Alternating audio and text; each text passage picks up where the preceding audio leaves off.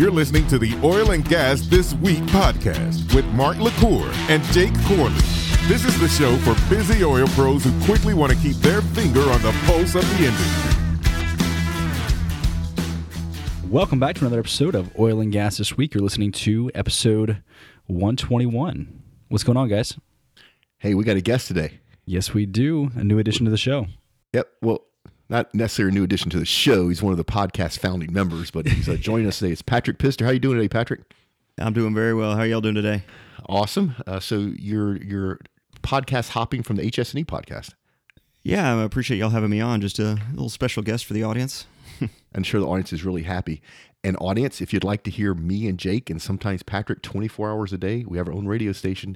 Jake will put a link in the show notes, but um, we're out there 24 seven and people are raving about how much excited it is at two o'clock in the morning to listen to Oil and Gas this week. so you guys know the drill. It's the first Friday Q&A. You guys ask questions. We hopefully answer them. Um, before we get to the question, Mark, you want to talk about our on-the-road sponsors? Yeah, real quick, Total Land, the world's most advanced field land management system. Without them, we would not be able to go to all the shows that we go. So if you're in that landman's world, check them out. Great people over there in Lafayette, Louisiana. And the Lee Hecht Harrison, over three quarters of the uh, top oil and gas companies use Lee Hecht, and, Lee Hecht Harrison for leadership and workforce transformation.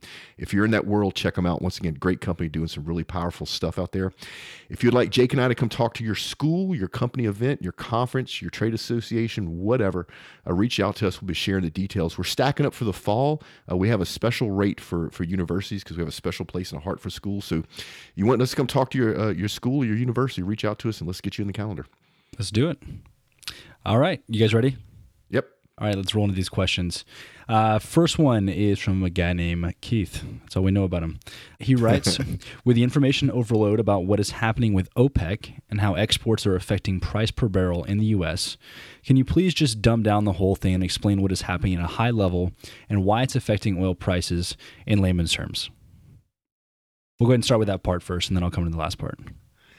Uh, so this is this very simple question, and there's a lot of different people have a lot of different opinions on this. Basically, OPEC is a cartel, and they've controlled prices historically the same way De Beers controls prices with diamonds. They control supply. And so what has happened is, uh, as the U.S. and Russia has ramped up production, OPEC's hold on the rest of the world, particularly Europe, is slipping, and OPEC recognizes this. And when I say OPEC, OPEC has a bunch of members. I think it's 13 different co- countries make up OPEC.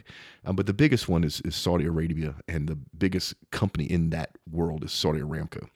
And so, which by the way, did y'all know that started off as a U.S. company back in the 70s? Really? Yeah, nobody knows that. No, no, it was a joint venture, I think, between Exxon and BP. Is Aramco and and it was Exxon and BP doing work in the Middle East, and eventually Saudi Arabia bought a part of it and bought some more, and eventually bought the whole thing. Anyway, little Saudi Aramco history there. So what's happened is OPEC itself is realizing it doesn't have the chokehold that it once had, and it's getting harder and harder to control supply and harder and harder to control prices. And so they, they did a little bit of an experiment um, about three years ago where they did nothing. Everybody talks about, what OPEC did, but they did nothing. They just didn't cut production, which caused the glut on the market and the prices to drop. And you'll have a bunch of people tell you how OPEC was doing that to hurt the frackers in the U.S., and that's not true. Um, at that point, we couldn't even export our own oil, right? It wasn't legal to. Um, OPEC did that for uh, political reasons. OPEC uses oil prices the same way the U.S. uses battleships and aircraft carriers as a weapon.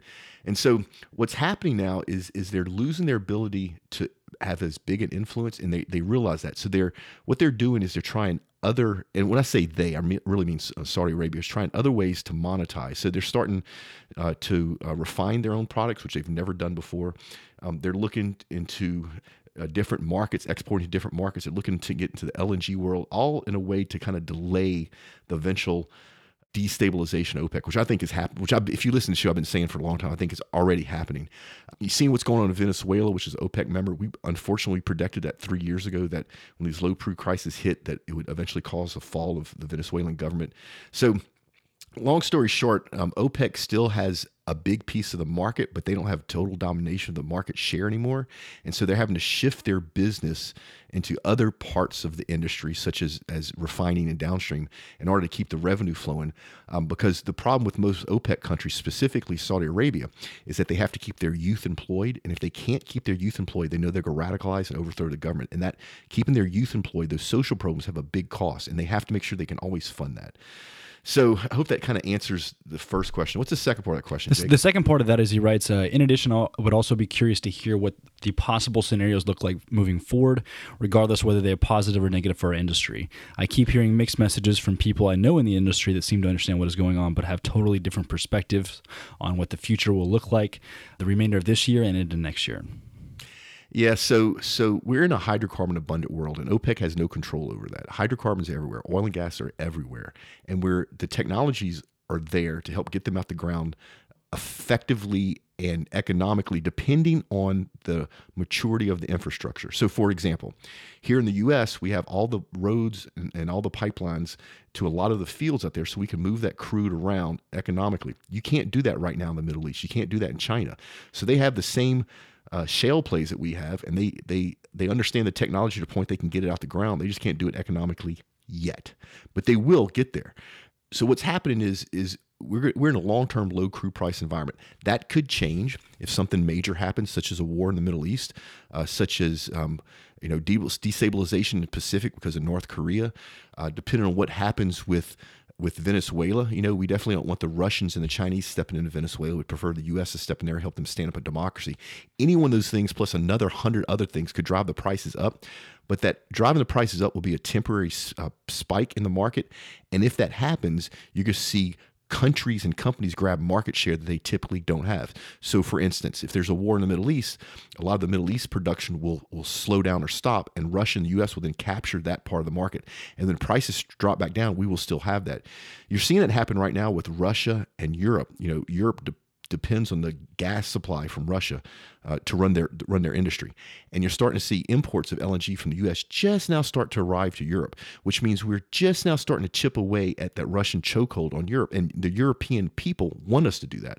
Obviously, the Russians don't want us to do that, um, which I think that's going to bring the Russians and the U.S. back to the negotiation table, which I think is actually a good thing. So, long term wise, uh, you know, we're in a low crude price environment companies have to drive efficiencies, which is already happening. You know, the new eighty dollar barrel is now fifty, and, and we're going to stay that way for for extremely long time. Awesome. All right, let's move on to the next one. All right, everybody's still there. We didn't lose anybody. All right, next question from somebody named Clavier. He's an operator at Halliburton. He writes With a shortage of talent in the oil and gas industry, why are companies not streamlining their application process and using new technology? Nobody wants to sit in front of their computer for three hours answering behavioral questions just to wait another month for a background check. That's a really, yeah, really good question. It is a good question. And, and what it is, Clavier, is it depends on the company. So, Big Red, Halliburton's a big old ship they're starting to hire again. Uh, all the service companies are starting to hire again, especially in, in, in the U.S. And that's their process. And you've heard me talk about this before. This industry hates change. So this is the way Halliburton's always hired. This is the way they will continue to hire until one of their competitors does it better and starts taking talent away from them. And I'm seeing this right now, Jake and Patrick. I don't know if y'all are seeing this, but a lot of these smaller companies that are coming in to our industry don't have this sort of, you know, office nightmare of people having to sit in front of their computer for three hours. The, this allows them to be more nimble when they hire. It makes the hiring experience much more enjoyable for the people they hire, so they tell their friends. And eventually, that will work its way to the big service companies and literally everybody, where they will have to change the way the actual process used to hire people just to be competitive. Right now, they don't have to do it because there's more labor on the market than jobs. But when it's going to flip flop, and I think it's going to flip flop at the very end of this year in North in the U.S., then they're going to have to change things, and they will. Watch. Yeah, Mark, and I'll I'll add to that. You know, I, my wife and some friends live in this space with recruiting, but the process that they put in place is actually it's it's recent. They're they're shifting more online and trying to automate everything. So if you can force your applicants to go through a application process where they're re-inputting the data into their system now they're looking at metrics. All right, how many applicants had a had an MBA? How many had a college degree? How many had a high school diploma?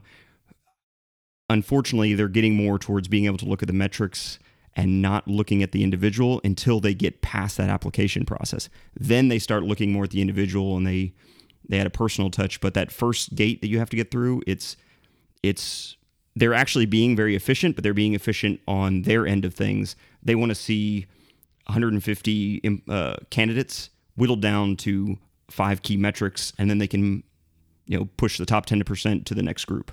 Yeah, you know, it's funny you brought that up. On our old Oil and Gas Careers podcast, I actually had a chance to actually talk I'm not going to say what company. Well, it's the largest super major out there. How about I say that? And this guy worked in HRIS, so basically IT for HR. And he was telling me the system they use to screen online applications. And so I was actually able to break it down and, and we were able to tell people things like make sure it's a PDF document, make sure that on the very first part has your name, email address, and phone number. Uh, make sure you you go and read the application, find the keywords, make sure those are in there because that's all stuff that the machines are looking for. But the reason they did this is they told me that when they would open up a job, one job, it was not uncommon for them to have anywhere from 50 to 70,000 applications the first 24 hours because they were such a big company. And no human could sift through all of that. So they had to use software to sift through that. And like you said, Patrick, once it sifted through that, then it would move over to where it was people going through the resumes and then eventually actually having that impersonal touch. So so, Clavier, you may want to do a little research around the best way to structure your online application so that you make it through the software constraint. Yeah, best of luck with that because it's all top secret. I know. Yeah, yeah. And uh, I actually think I think that I think the next question we get to will be touching on different ways to navigate an application process versus going other routes. So. So then, yeah, this next question is from uh, Mahir Anadosula. I don't know if I pronounced it right or not, but hopefully, uh, he's a student at Texas A&M. He writes, "Hi guys, love the show. Definitely learned a lot about the industry during my morning commutes to work and school. Keep up the great work. I'm a junior chemical engineering student at Texas A&M. My first question is Do you think LinkedIn is a resourceful website when it comes to reaching out to recruiters, when it comes to searching for a job slash internship? Let's start with that. okay, let one. me answer this one because I got a great answer for this. So, to answer your question, really, no, but yes, in a different way. I've done this with a lot of people in the last couple years and it works really well.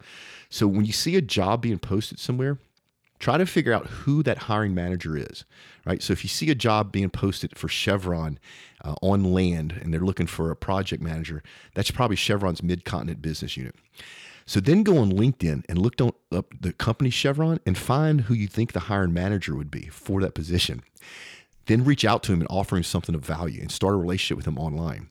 If you do that and it's a non salesy, non spammy sort of way, because remember, everybody's busy eventually he'll ask you, well, what's going on with you? And you tell him that you're looking for a job on land as a project manager. He'll go, well, we're hiring. And um, I've done, I've talked this through with a lot of people and it actually works in a much higher percentage of the time than you actually apply in for that job on the Chevron website or through LinkedIn. So I think using LinkedIn to do research to try to figure out who that hiring manager is or who it might be, and then starting a relationship with them, I think it's very valuable. Not real sure about actually reaching out to people direct when it comes to as far as the job or internship. What, what do y'all two think about that?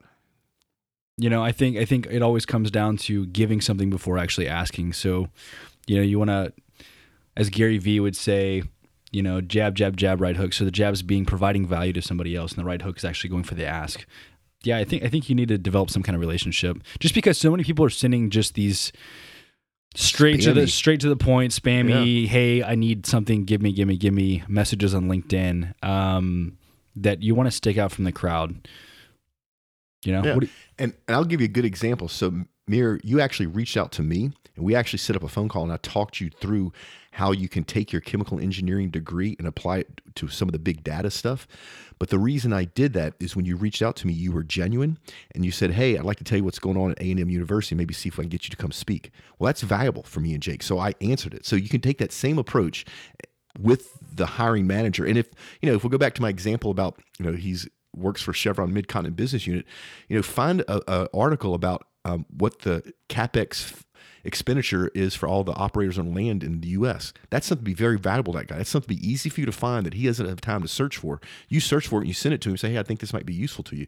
You do that two or three times, and I promise you, he'll ask you, you know, what's going, who are you, or what's going on with you, or how can I help you. So the second part of this question is uh, it's a little bit longer, but let's jump into it. He writes, recently I came up with an idea for a carbon sequestration process. I have my own research group at Texas A&M, which will study this process further for potential industrial use. Uh, the premise behind it is that we will take CO2 from flue gas and turn it into a material that can be sold after a certain reaction is done. My question to you is, is there a market for this idea considering that the final product will be produced in mass quantities and thus decreasing its market value? If things really take off and yes, I know I have a lot of work to do still, but is the process really worth it? Is there a market out there? So, this is a guess, right? I've done no market research around this. But when I see what's going on in the world, I see all the major oil and gas companies, um, or all, let me say all the super majors, and probably about 70% of the nationalized oil companies, all wanting to have positive discussions about carbon dioxide and about either taxing it or working out some cap and trade program. Now, the reason I think they're doing it, and their heart's in the right place, right? It's it's the public thinks that's important. Uh, I don't necessarily think it is, but the public does. And so that's part of it. The other part of it, the, the single biggest way to reduce carbon dioxide emissions in the world right now is a switch from coal to natural gas or electrical generation. So if you do that, you have to buy that natural gas from somebody. Well, that's what oil and gas companies produce natural gas. So I think there's a, a, market reason they're doing that. Regardless, you know, when you sequester carbon, you're basically taking carbon dioxide or other forms of carbon and then turn it into something that is typically a solid. So you have something that you take this carbon dioxide gas and you turn it to some type of long-term storage device. And now that carbon's locked up. Do I think there's a market for that? Yes. Absolutely. Just like I think there's a market for renewable fuel credits. Do I think that markets could be artificially propped up by governmental laws and taxation? Yes, just like the renewable fuel credits. The renewable fuel credits, there's no use for them, but it's an artificial market propped up by our government's laws and the way we tax things. Do I think it's worth it? That's going to be a hard one to tell. The, the biggest thing is where are you from a maturity point of view? If you're too soon to the market, you're, nobody's gonna buy anything from you. You can run out of cash and go belly up. If you're too late, somebody bigger than you's gonna beat you to it. But if you time it just right, I, I, think there is. I mean, I know there is a market for this, especially here in the U.S. and in and in Europe because it's coming. Um, and we're actually gonna talk about. Uh, later on about Canada. It's, there's a market already there for Canada. So yeah, there's a market for it. Just a matter like anything else. Can you time the market right? And and funny enough, I actually have done some market research on this recently, Mark. I was I was surprised when I saw the question come across. Um, carbon sequestration is starting to gain popularity. People are talking about it more. So I think it's a if there is a market, it's it's on the emerging side of things.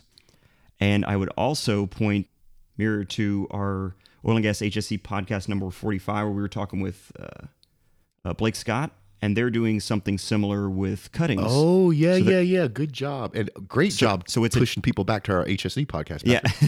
so it's it's a different if it's a different product at the end and it's a different process, but um, you may want to reach out to Blake Scott there and find out what the process was for them. You know how they went through all the hurdles that you're going to have to jump over, bringing this type of technology to market. And there may be a partnership there, but yeah, check out um, OGHSE number forty five. Yeah, good stuff. Awesome. So next question is from Andrew Griffith. Uh, Griffith. He's a money manager in Connecticut. Uh, he writes, Gents, I'm a new listener and really enjoy the podcast. On the episode that kicks off with the EQT slash Rice deal, you were talking about that you about your doubt that oil and, uh, oil and gas companies will utilize AI by 2020. I agree, it sounds pretty far fetched, but the contract drillers are already doing some pretty interesting things with cognitive learning check out page 27 of Precision's investor deck, and he sent us a link to it. Um, so I read through that. I don't know if you had a chance to or not, Mark. I did too. I, what do you think, Jake? I think it's actually a pretty good pitch deck. It's long, right? But I yeah, think they yeah. did a pretty decent job on this. So I, you know, I think the world that I live in is the world of operational data for E&Ps. Um, and so usually when I talk about AI, that's usually kind of what I'm referring to because you're dealing with large amounts of data across a billion different data sources and you're trying to actually aggregate information. So actually applying AI to that is pretty far fetched at this point in time because there's really not any really good technology out there uh, for solving the whole data aggregation problem first, right? Without going off into a tangent there, I think you can apply AI and deep learning to certain very, very specific data sets. And I think drilling is going to be a good example of that. I don't think Precision is the only ones doing it either, but Yeah, I also think the geoscience is another place where they're able to clean up that data, right, and then use AI to help them see things. Like we talked about in the last show, where BP found what was it, two hundred thousand barrels of oil on an existing reservoir they didn't know they had that was Yeah. they were basically blind to. So uh, I will tell you this much, uh, Andrew: the potential. Jake says this all the time, but the potential for AI and cognitive and machine learning is unlimited right now in oil and gas. Uh, Jake says we're in the first inning of the baseball game, but they haven't even finished singing the national anthem. He's right. I mean, you'll have vendors out there that say they have their hands around this. They don't. And our industry is looking at it, knowing the benefit is there. They just haven't figured it out yet. And anytime you're in that position where a large global industry like oil and gas knows that there's potential there and the vendors haven't figured it out yet, but everybody's trying to, it means there's a lot of opportunity. So it's, it's all good stuff. And just what you said, you know, you and Jake about we're being, you know, in the first inning, not even in the first inning of this. I'm I'm so skeptical when I hear AI because it that term is is very loosely defined as far as what what constitute AI and it's and machine learning. Uh, it's nice to see this is coming from Precision because I would say drillers are typically going to be the more, more risk adverse. Um, but Mark, you and I talked to uh, NOV that even some of the automation that they have on their drilling equipment and well control equipment that they want to put out there, the the drillers and the operators are scared of it. So even if it is smarter than the people doing the job, they they don't want to pull the trigger and give control over. Yeah, and it's going to take time to penetrate the market. It's um, you know, think about the Iron Roughneck. That thing had to be on the market for at least 15 years before people started adopting it. Maybe longer, maybe 20. But yeah, I, I, people just use the term AI a lot, and I think in machine learning and AI, it's being used to. How you, you and I were watching something. Somebody had used the uh, Alexa to scrape data off the internet. and They were calling it an AI. Well, that's just it's just No, actually, it was it was aggregating. yeah, it was um, natural voice recognition combined with analytics. It really was not artificial intelligence. yeah, but there, but somebody's calling it artificial intelligence. And and you see a lot of that right now, just like data scientists. All of a sudden, everybody and their brother's a data scientist. you're not. You can't just say you're a data scientist because you've touched some, some big Excel spreadsheets. There's, there's actually a methodology to that education. But anyway, But that's uh, part Jake, of the. are, Jake, are you seeing uh, companies are more receptive to wanting to get into machine learning, even if they don't quite know what AI machine learning is? Uh, I think I, I think it's still too early. I think it's something that they don't necessarily want to talk about because it's something that's not quite defined, like we were just talking about. Whenever I think AI, I don't think Siri being able to answer basic questions. I think something being able to displace an engineer or somebody who's on a rig and being able to actually make intelligent decisions. I'm talking about true artificial intelligence, something that we haven't reached. Like Apple has not reached it yet, Google has not reached it yet. So I think it's a long ways off being able to do some pretty basic things based on certain scenarios that they've done in the past with some basic deep learning. I don't really call that AI AI. You know, I think of AI in like the sci-fi sense of like being able to really make a difference. Skynet, I'm telling you, it's coming. Did you guys? Okay, this is a little tangent on AI. Did you guys see the uh, the huge fight between Elon Musk and Mark Zuckerberg? Yep. Yeah, I thought that was pretty funny. All right, next one. Uh, question from Adam Erickson. He's an operations manager at CEL Electric. He writes, "I live in." Man, I cannot pronounce that. He lives in Canada. Uh, and- Saskatchewan. yeah. and I listen to your podcast all the time. I even won one of the offshore uh, bags from Red Wing. Thanks for that. It's pretty awesome. I like to take. I like your take on the following article. So let me jump in here. This article is about how CIBC says that new technologies will reduce the cost environmental impact of new oil sands project over the next five years in Canada. And they're absolutely right. This is one of those things that that I wanted to talk about, and we're actually talk about it a little bit later. But basically, there's a new technology out there. And so um, this new technology, and I'll get deeper into later question, this new technology is going to allow oil sands to reduce their cost by about 30% and reduce their greenhouse emissions by about 80%. Um, and it's really cool stuff and it's legit. It's already been proven. Now, here's the really kind of interesting thing about this. So, Cana- C- Canada, so Canada's has a left wing and right wing party just like we have in the U.S., but their left wing party is way further left than ours. They're true socialists, and they're, that's basically who's in power right now. And they actually brokered a deal with oil and gas companies, and they came to an agreement, like together. That's crazy. If they can do it, why can't we do it? And so the oil and gas companies goes, "What do you want? You want less greenhouse gases, and you want to protect the environment." Well, we have this new technology. If you help us with this new technology, we can do both of those. And so they came to agreement, and they're working together. And so the oil and gas industry is benefiting from this in Canada in oil sands. The government is getting what it wants, which is reduced greenhouse gases. And the people initially got what they wanted, which was more jobs being created. But then the leftist party decided that not only would they tax carbon for every company, but also individuals. So they would figure out Jake and Patrick's carbon footprint and tax you. Now, all of a sudden, the people in Canada don't think that's such a good idea. So their right wing party is playing upon that. But my big thing is you got the oil and gas industry to work hand in hand with the left party and they made an agreement that made everybody happy that's incredible. Leave it alone. So that that's what's going on right now in Canada, and I think it's it's really cool. And you talk about what's the biggest difference between the. Oh, that's the next question. I'll let you read the next question. I'll answer it. Yeah, so it's uh, on a bigger note. I'd like to hear about what you think about the difference between Canada and the U.S. in regards to the oil and gas industry. What I should be looking for is opportunities, or even think about uh, the future of Canada at the moment, kind of at a higher level. Yeah, so Canada has a lot of heavy oil, which we need here in the US. Getting out the ground has been very expensive, but that's getting ready to change extremely quickly. Canada's biggest opportunity is export, both the East Coast and West Coast, both LNG and their heavy oil. So there's a lot of opportunity there, everything from storage to pipelines to terminals. You know, Canada doesn't use all the oil and gas that it can produce, so it's export to the rest of the world, and that's good for the Canadian people. So that kind of a 30 foot level, that's the difference. Here in the US, we have a bunch of oil and gas. It's dirt cheap now, and technologies only make it cheaper. We use a lot of it, but we also can export a lot of it. So that that's really the kind of the basic difference between the two markets there. And, and the environmental concerns too, right? It's, it gets really cold in Canada. It gets cold here too, but not like it does in Canada.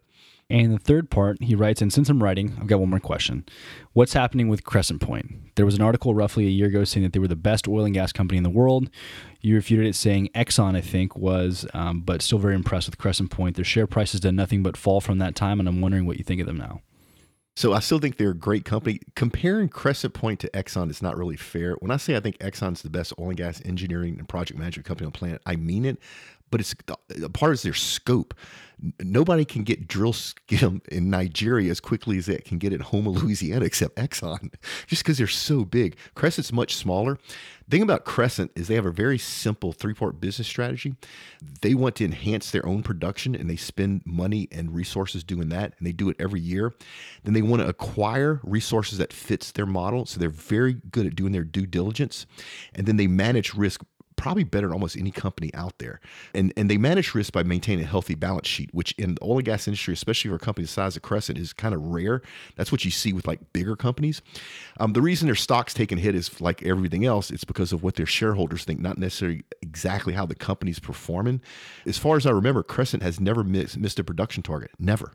That's unheard of. And so they maintain a healthy balance sheet.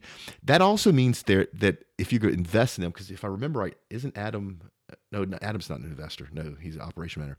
So from investor point of view, it's almost like they're not interesting because they do good work all the time. So there's less swings to their shareholder price, which means it's harder to make money unless you have a long term play. But I'm a big fan of Crescent. Now, the funny thing is, when we get to the bag winner, it's strange how we have these tie ins. But anyway, we'll get there in a little bit. Great question, Adam. Okay, on to the next one. Uh, we got a question from Vaughn Tajarian. Uh, he's a student at NYU Stern School of Business. Uh, he writes Hi, I recently started listening to all of your podcasts and find them very valuable. Currently a college student at NYU's Stern School of Business. I invest in fracking companies in the U.S. by trying to find undervalued companies. I'm still relatively new to the industry and would like to ask you if you have any recommendations of books that can teach myself about the industry a little bit more in depth, as well as I'm familiarizing myself on the new technology being used, specifically what you guys are discussing uh, about the algorithms. Uh, also, do you guys have any insight on companies like OAS and WPX? OAS posted a better than expected income, but the share price dropped, which is absurd. Thank you. Hope to hear from you. yeah. So, Vaughn, go to modalpoint.com, go to learn the oil and gas industry, and you'll see the books that we recommend. It's uh, Oil and Gas Industry, a non technical guide, the Global Oil and Gas Industry Management Strategy and Finance, Oil 101, The Moral Case for Fossil Fuels. And there's a bunch of publications you can subscribe to for free. Um, that's so many people have asked me this exact question. We actually built a website. That's the best place for you to go. Maybe Jake will remember to stick a link in the show notes to that. As far as um, as OSX, that's Oasis Petroleum. I think Vaughn's now trying to get some investor advice. Just everybody be warned out there, we are not official investor advisors. This is just what I think. Oasis right now, I would buy in a, in a heartbeat. I, I would say it's a strong buy. Um, I think there's a lot of upside there. Um, and then um, Um, WPX, what is WPX? WPX Energy is, is what that is. Um, I'm not as familiar with them. It's it's um, I'm not sure that I, I, can even give a recommendation on them one way or the other. So do your due diligence, Vaughn, and figure out what you want to do with WPX. But Oasis, I would buy right now. Yeah, other than that, I mean, your, your list of books is fantastic for anybody who's coming to the industry. If you want anything else, addition, like anything that's covering more technology, there's really not a whole lot out there. I'm going to be honest, because I check pretty much all the time. But if you go to Amazon and just type in, go to books, type in oil and gas, what's on there is what really is out there. I mean, there's not near as much as there is about other industries, but that's always a good place to start as well. And, and there's a good online resource as a companion to any of these books. Uh, Schlumberger's got a great oil field glossary so if there's any terms that are oil field specific that you're not sure about, uh, Google Schlumberger's oil field glossary, and it's got a you know it's it's just a dictionary of oil field terms. Yeah, they also have an app, at least for iOS, where you can uh, just search from your phone. I use that all the time. So I sure it's a good point, Patrick. It's very useful. Yeah, I didn't care for the app too much. You've got you got to be very specific. It, it's not like Google where you can do some misspellings and it'll pull up the most relevant stuff. You have to be you have to be right on and spelling words, spud and tower. Maybe uh, you may not find what you're looking for. All right. So next question is from here Anna Dasula again, but with a different email address. So let's let's go into this. He's writing in regards to sponsorship, in regards to something that we said, I believe last week about OGGN becoming more of a uh, magazine type publication, right? So he writes. Uh, Kaneka, I think it's the company, currently Which does is a advertising. huge company, by the way. They're huge currently does no advertising. We're trying to get our name out there in the oil and gas industry. About 30% of our product is in the division I work with, Apical. Uh, goes to oil and gas. I don't know if I'm saying that right, Mark. Um, Apical is a polyimide film that is used in drilling equipment because of its ability to withstand extremely high temperatures and pressures underground. Please let me know what we can do to get our name out to companies in this magazine. All right, so two things. I'm gonna let Patrick jump in and just kind of a high level talk about getting name recognition in our industry, and then I'll tell you how you can actually get your product or service in Oil and Gas Global Network online magazine. Yeah, so he's specifically asking about advertising, but when you look at advertising versus marketing, advertising, it you can turn on the tap with advertising and, and get some kind of flow of customers in, but it's not long term lasting gains. Um, I focus more on on the marketing side of things, and it's really just exactly what the OGGN magazine website is doing. It's providing value to the market. So instead of somebody looking at your website as a product catalog or a billboard about your business, they're viewing it as a valuable resource that's helping them solve problems before they're ready to engage with you or one of your competitors.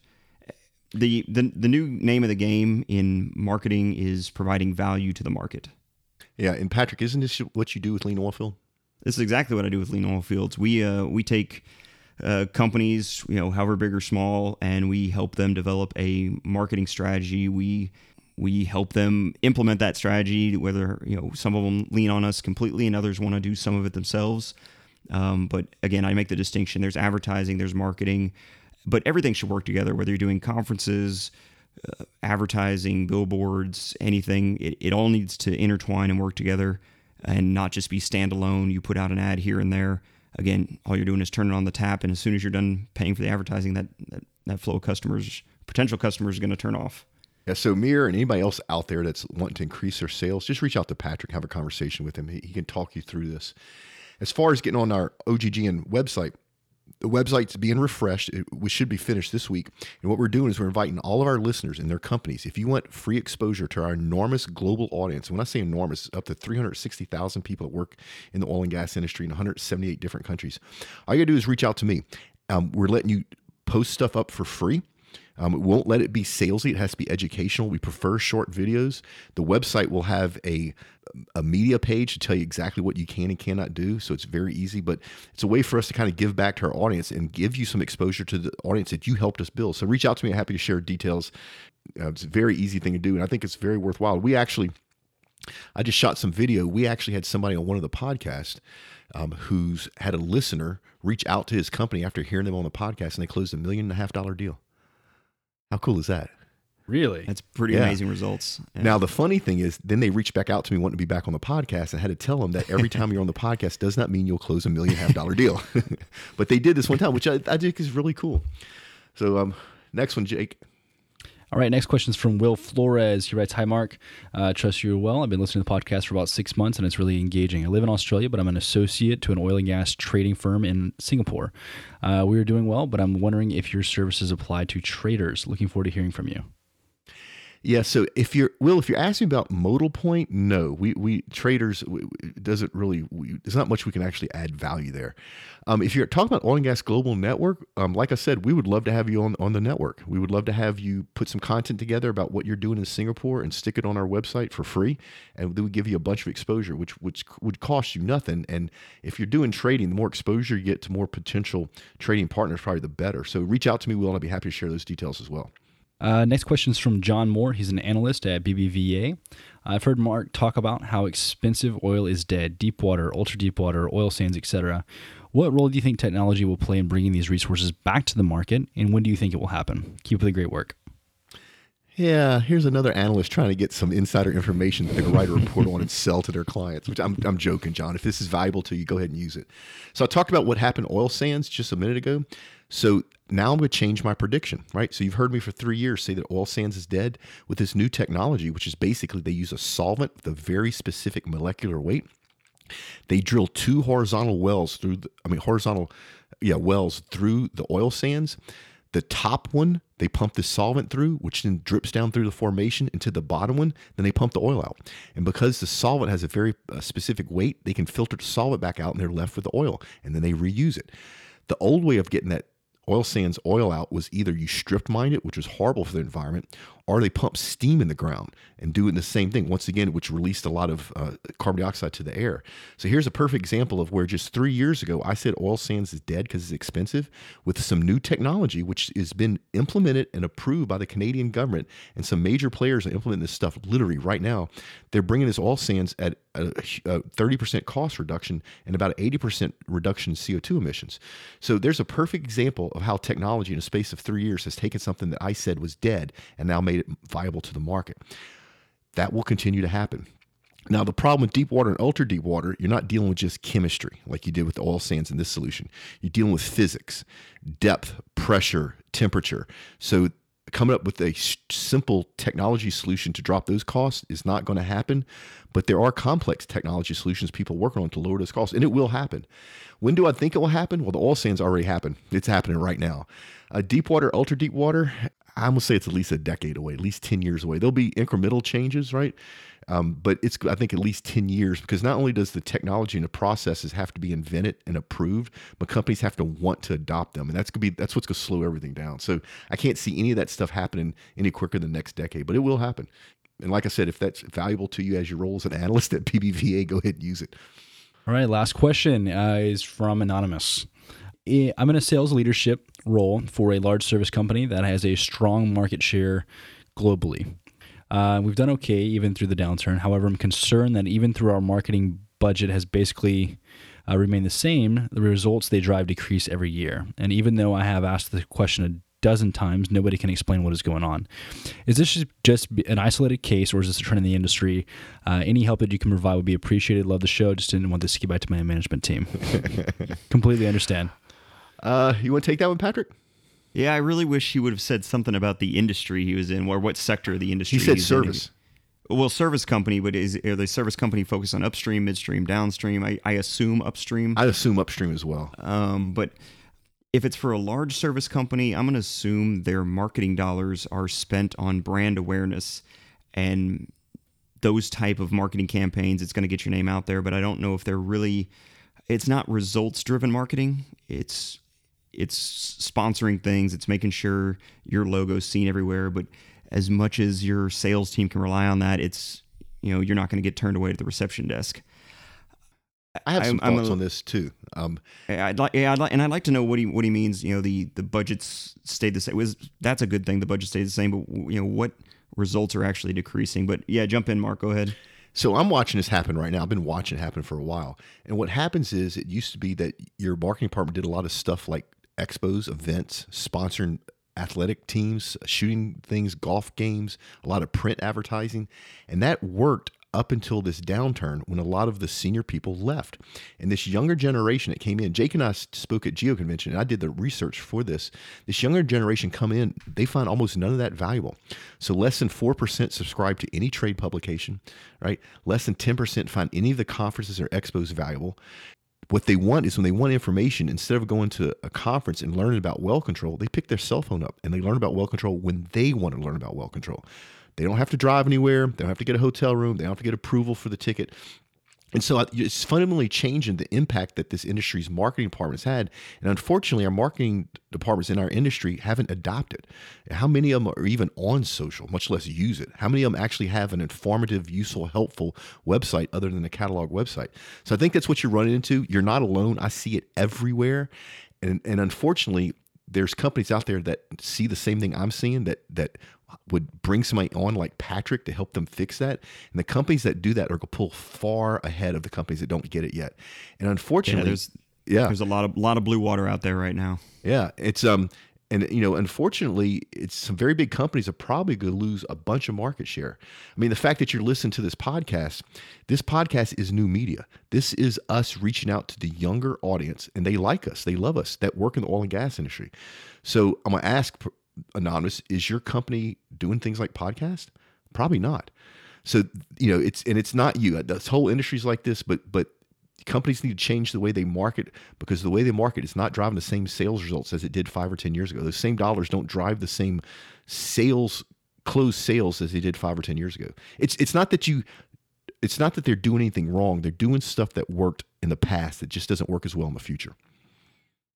Yeah, and what you just mentioned about one of our, our guests on the Oil and Gas HSE podcast getting a deal from a single podcast episode Yeah, you got a five, ten years half- ago. Would you have thought that that a multi-million dollar deal would have been closed by an interview over a podcast? Nope. It- but it happens now. We got the proof. Yeah. We got the video to prove it.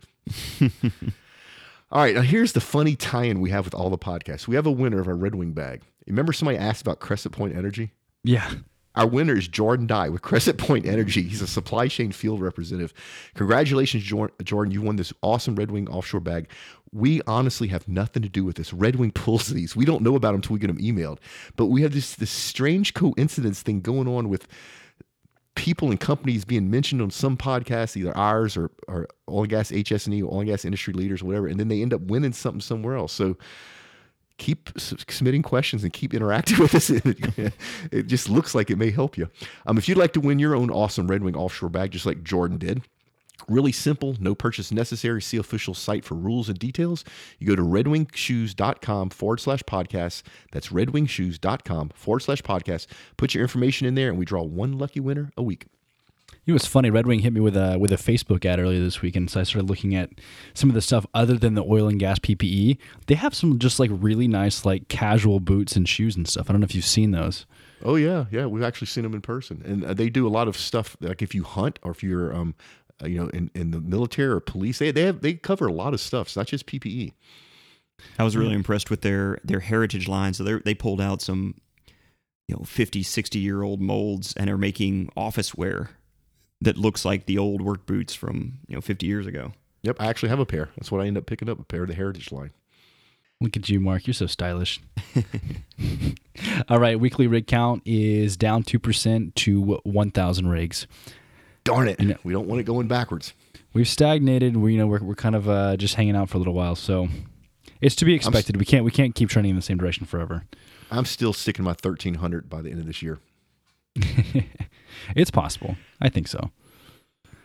You put a lot of credit uh, credence into the into the rig count, Mark. I, I look at rig count, length of uh, contract terms, and day rates, and I, rig count seems to go up and down. But the the length, of, you know, the term of the term of the contracts and day rates that get posted, I think, are more telling of what the market's doing. They are. They are. The rig count isn't as important as it used to be, but it's just a fun metric to have on the show. Uh, yeah, it, yeah, it is. And uh, oh, what's the uh, what's the billboard out on I ten that has the ticker?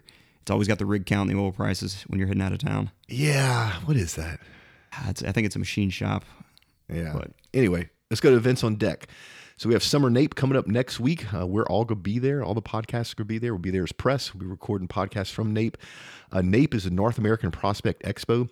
If you're in upstream in any shape or fashion, or want to be in upstream, or want to learn about upstream, especially on land, come to the show. It it's it's one of our favorite shows. It's one of my favorite shows. The reason is it's the only show I know that people go to to either buy or sell something, and so the atmosphere is totally different. It's high energy. There's millions of dollars of deals done during the show, after the show, in the all the uh, cocktail events and everything. So we'll be there. If you if you go, hit us up on Twitter. We'd love to meet you and chat with you in person. If you'd learn like to learn about NAPE and other shows, I have a monthly email where we take all the oil and gas conferences and expos and events and put them in one place in your inbox once a month. We charge you nothing for it. And often we give away free stuff like tickets to OTC. So Jacob put a link in the show notes for that. We talked about First Friday Q&A because we're doing it right now. If you'd like to have your question uh, answered on First Friday Q&A, go to oilandgasthisweek.com click ask a question, submit it. We'll give you a big shout out if we ask your question on the air. And then if you uh, like the show, can you do us a favor? Leave us a review. We're getting ready to, we actually already ordered some very unique OGGN Oil and Gas Global Network lapel pins. These are one of a kind. You can't buy them anywhere. They're going to be in high demand. And we're going to start giving them away for people that leave reviews. We're going to take all the reviews that we get in a month, we're going to put in a bucket, and we're going to pull one name a month, and we're going to give you one of these lapel pins. Your friends and your coworkers will be super super jealous if you get one of these. So leave us a review. It helps us spread the word and it helps you win something that you can't get anywhere else. Uh, we have Patrick on the show. Patrick and I are a host of Oil and Gas HS&E. Go, set that, go check that show out. And then also uh, check out Pages So Oil and Gas Industry Leaders. Uh, we're all doing some cool stuff there. We got some new shows coming out um, soon. Um, so just stay tuned. If you'd like to learn about what's going on with new shows, make sure you join our LinkedIn group, Oil and Gas Global Network. Um, it is where we will announce all the new shows. Um, it's like our family to all the podcasts. People help each other. There's some good uh, content out there. So if you haven't joined LinkedIn group, go do that. And then, uh, if you like the show, can you do us a favor and just share it? Uh, share it with your coworkers, share it with your families, with your friends, all that sort of stuff. Anything you do to help us get the word, we'd appreciate it. Uh, Patrick, it was cool having you on the show. Yeah, I appreciate y'all having me. I hope I added some uh, some valuable insights and uh, your audience enjoyed it. Yep. Definitely. And, uh, Jake, are we ready to get out of here? Yeah, let's do it, man. All right, folks, do great work, pay it forward, and we will see you next time. Tune in next week for another informative and entertaining episode of Oil and Gas This Week podcast, a product of the Oil and Gas Global Network. Learn more at oilandgasthisweek.com.